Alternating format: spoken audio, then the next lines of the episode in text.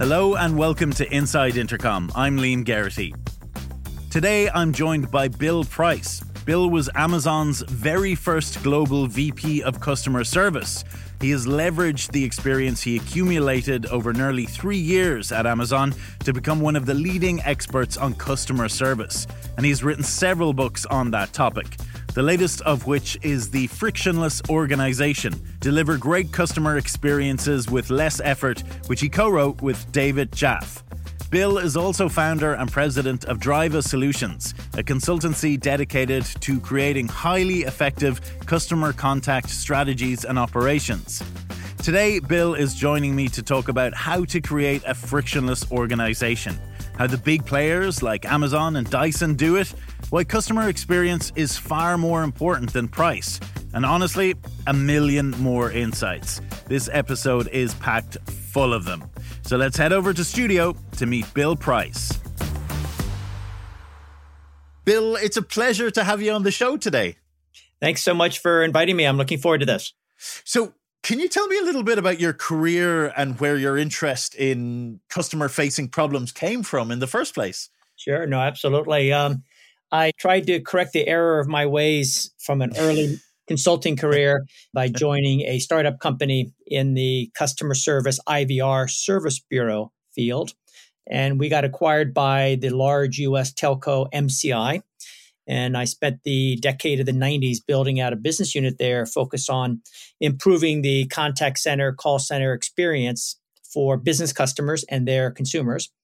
I then found myself interviewing uh, here in Seattle with uh, Jeff Bezos 23 and a half years ago to become Amazon's wow. first worldwide VP of customer service, which I did for about three years. And then decided to hang out my shingle, help other companies, give back. And so it's been great to uh, work with a lot of great companies and some business partners around the world trying to trying to raise the awareness of uh, customer experience and customer frustrations and fixing them and like you say, you know, you've written several books the best yeah. service is no service and your customer right. rules so your latest book the frictionless organization deliver great customer experiences with less effort co-written with david jaffe what was the reason behind why you wanted to write this particular book well, we, we've we've gotten a lot of feedback, really good feedback over the years from the first two books that we we hit on a lot of very good notes, but that a lot of companies, a lot of organizations still weren't getting it. They still weren't coming on the right bandwagon, coming on the right path. And and it's been complicated because customer expectations keep rising. They keep saying things right. like, why can't you be as easy as this other company? Or why can't you reach out to me when there's a problem. I mean, like some other organization does. So expectations have risen, and a lot of companies haven't been listening to it. So we decided it made sense just to sit down and and, and write this uh, almost like a journal in a book form, and and step by step trying to take everyone through how they could do a better job identifying friction and then getting rid of it. So, what's a good example? There's loads of examples in the book, mm-hmm. you know, from all sorts of companies and that have become frictionless. What's one of your favorites? What's one that stands out for you that's been successful at it? Well, the one that keeps coming back to, to me is one that we came across looking at some articles, and then we interviewed this company to find out more details. They're based in um, New Zealand, big offices in Australia, all over the, they, they sell over the world now, but it's a business tax software company called Xero. It's spelled X E R O. And they do distribute in England and in the UK and Ireland as well as other countries in Europe. But what they've done is they've decided to flip the table and said, instead of trying to optimize the contact center, the call center experience with all sorts of things we know how to do. They said, let's let's get rid of the, an inbound phone number, no inbound chat, no inbound email.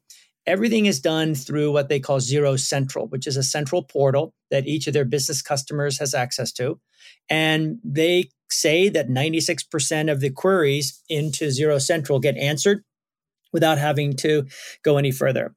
For the 4% that aren't answered, a very small trouble ticket register is made. And then what we really love is that an expert calls the customer back within two hours, knowing wow. where that customer was in the portal So it's no, it's not an, ex- it's not a case of, well, hi, how can I help you? It's more like, I see you were here.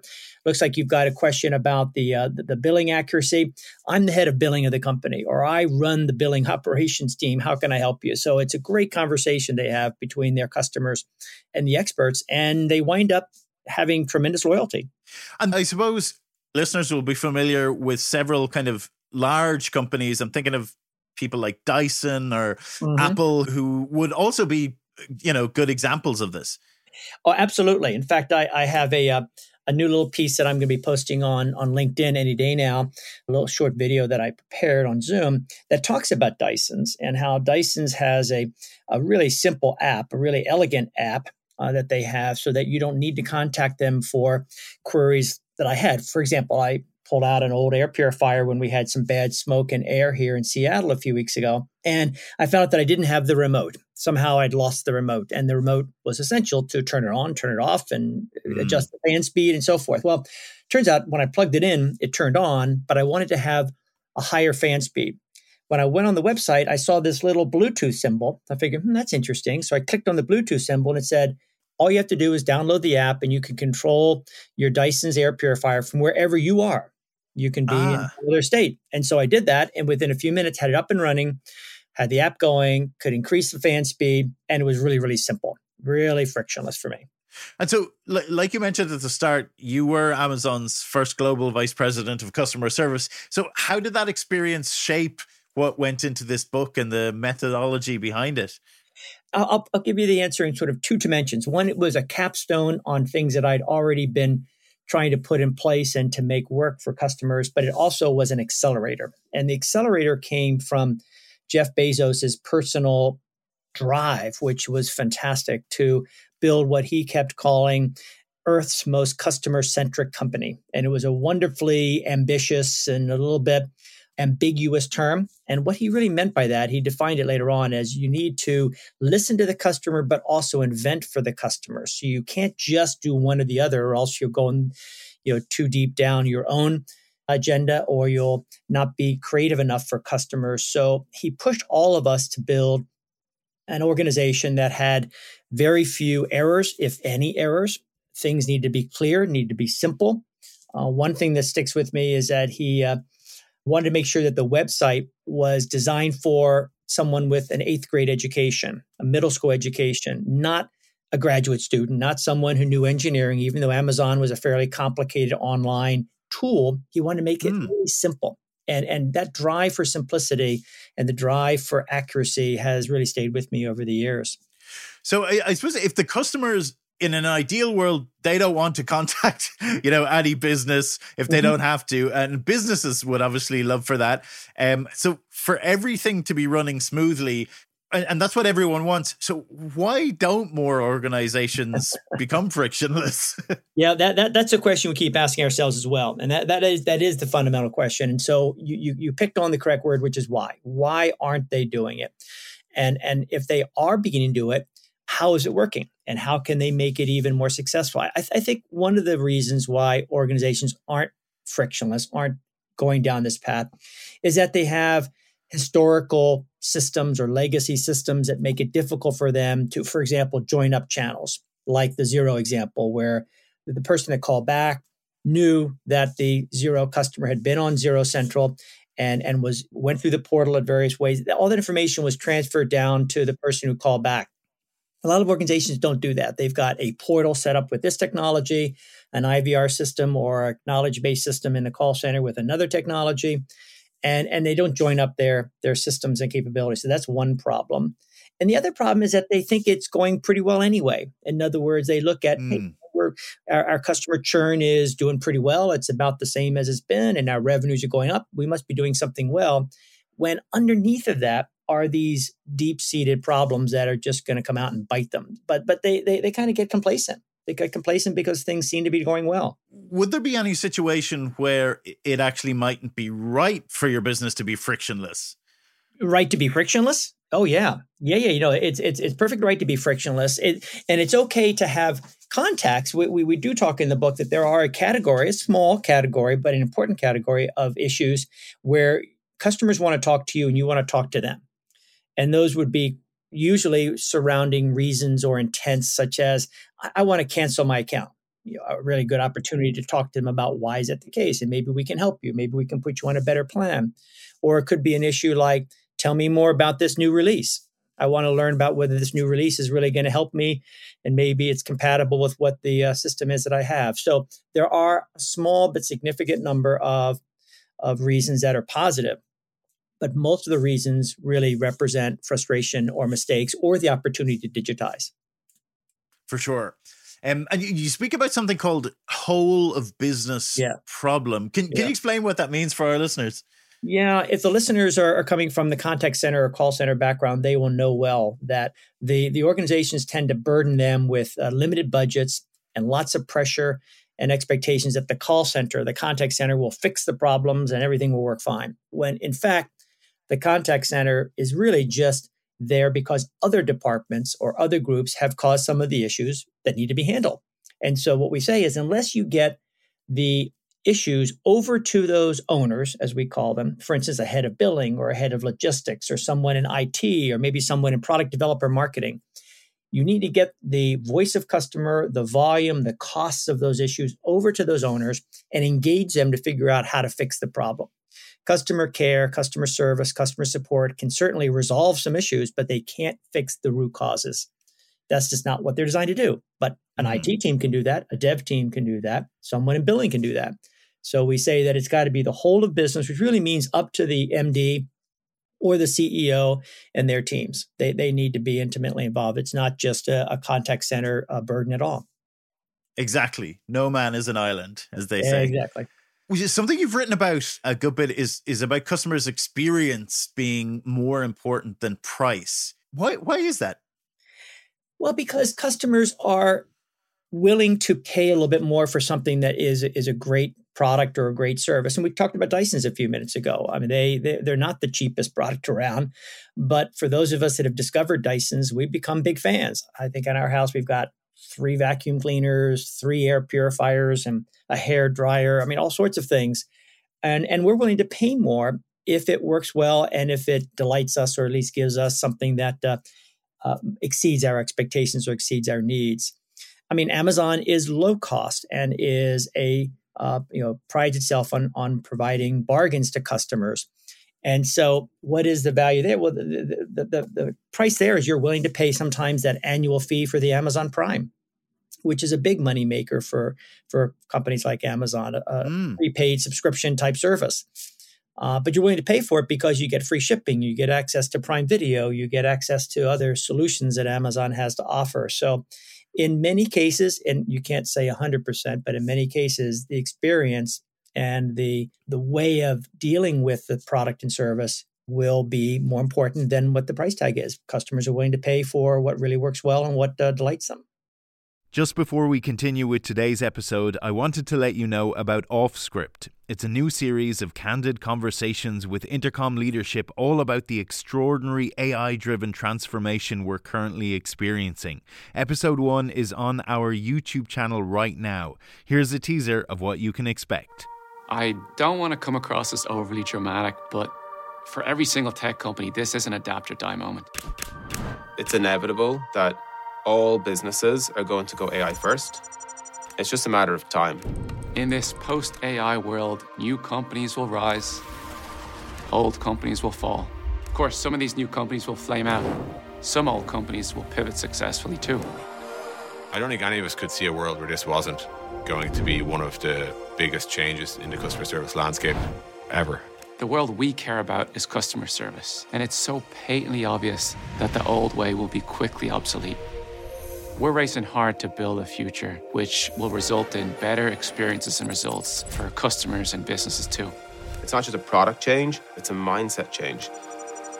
Let's make space to talk about all of this. We have so much we want to share. We want to explore these ideas in the open. We want to provoke new ones in you. We want to learn from your reaction. You just click the kind of like big stupid go button, right? And see what happens. Welcome to Offscript.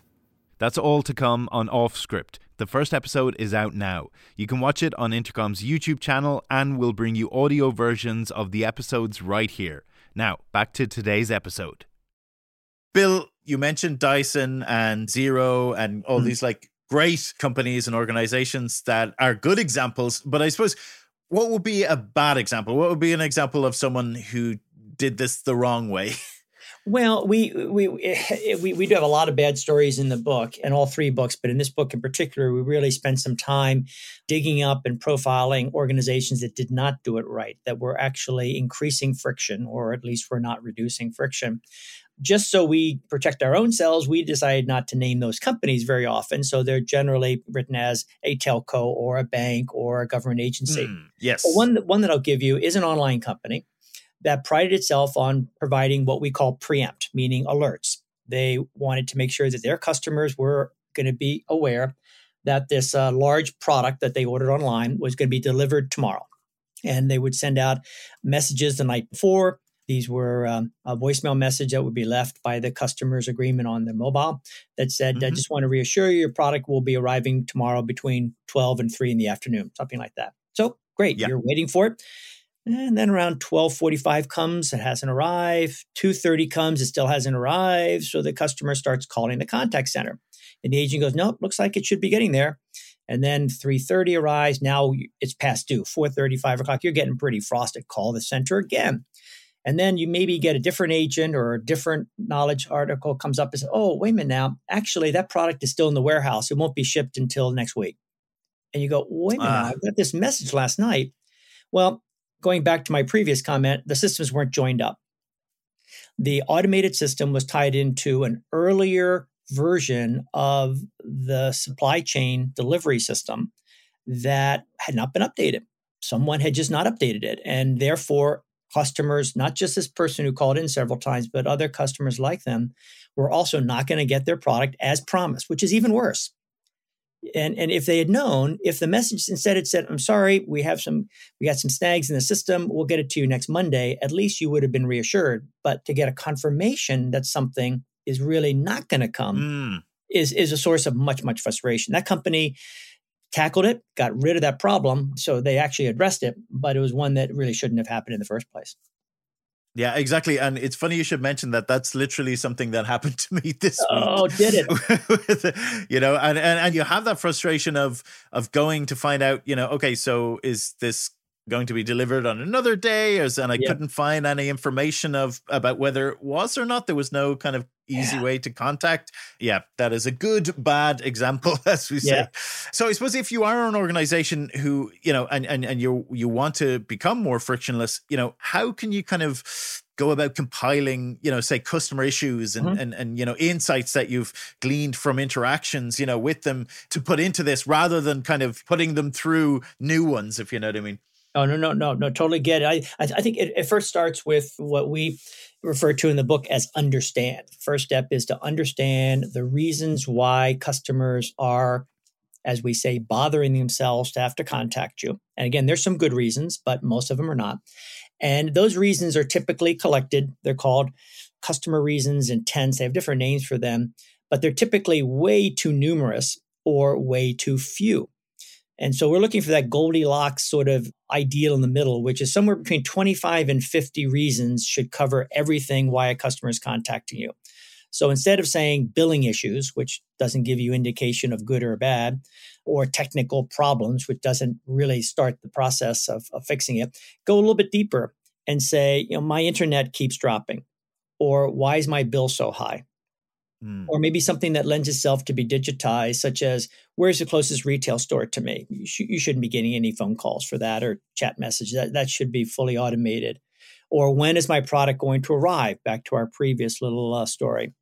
And, and when you come down to those 25 to 50 reasons, you then can start getting these owners associated or identified with them. Go back to that whole of business problem. Without that early understanding, you're really kind of running around and, and not figuring out what's going on.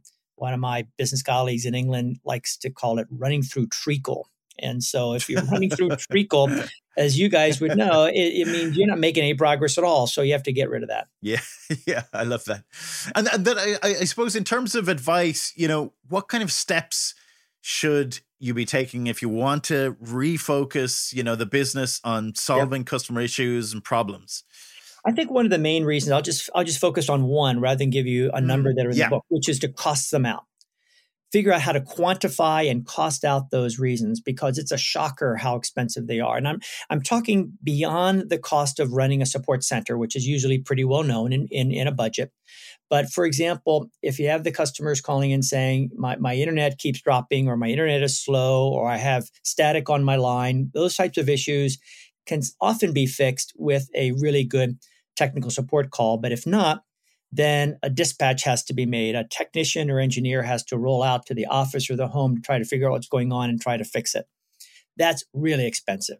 We're talking north of a hundred pounds, hundred dollars per visit, for example, on top of that call which which preceded it, and also didn't get resolved. So the customer's mm. still waiting for something to happen. So when you capture those downstream costs, those subsequent costs to the contact, and bring those together by issue, by these 25 to 50 reasons, then the eyes start going up. Like the CFOs start getting engaged. Like, well, it's really costing us that much money per month, per year to handle that issue. We don't want that issue at all. We certainly don't want to have to spend that much money on it. What can we do? So I think costing out is probably the boiling it down would be what is, is really one of the most revealing ways to proceed. And like you say, there's some other really, really insightful steps in the book. And just before we wrap up, we always ask, just broadly speaking, what makes good and bad customer service for you? Mm-hmm. So I, I don't want to have to contact my bank, my telco, my whatever it is. So for me, it is the best service is no need for service, or the best service is no service. If I do have to contact them, I want to have someone who listens to me, who doesn't interrupt me, who understands how severe or important this is for me, and then fixes it and then confirms afterwards that it was fixed. So if I have to go through that exercise, I want to make sure that it was it was done in that sort of sequence.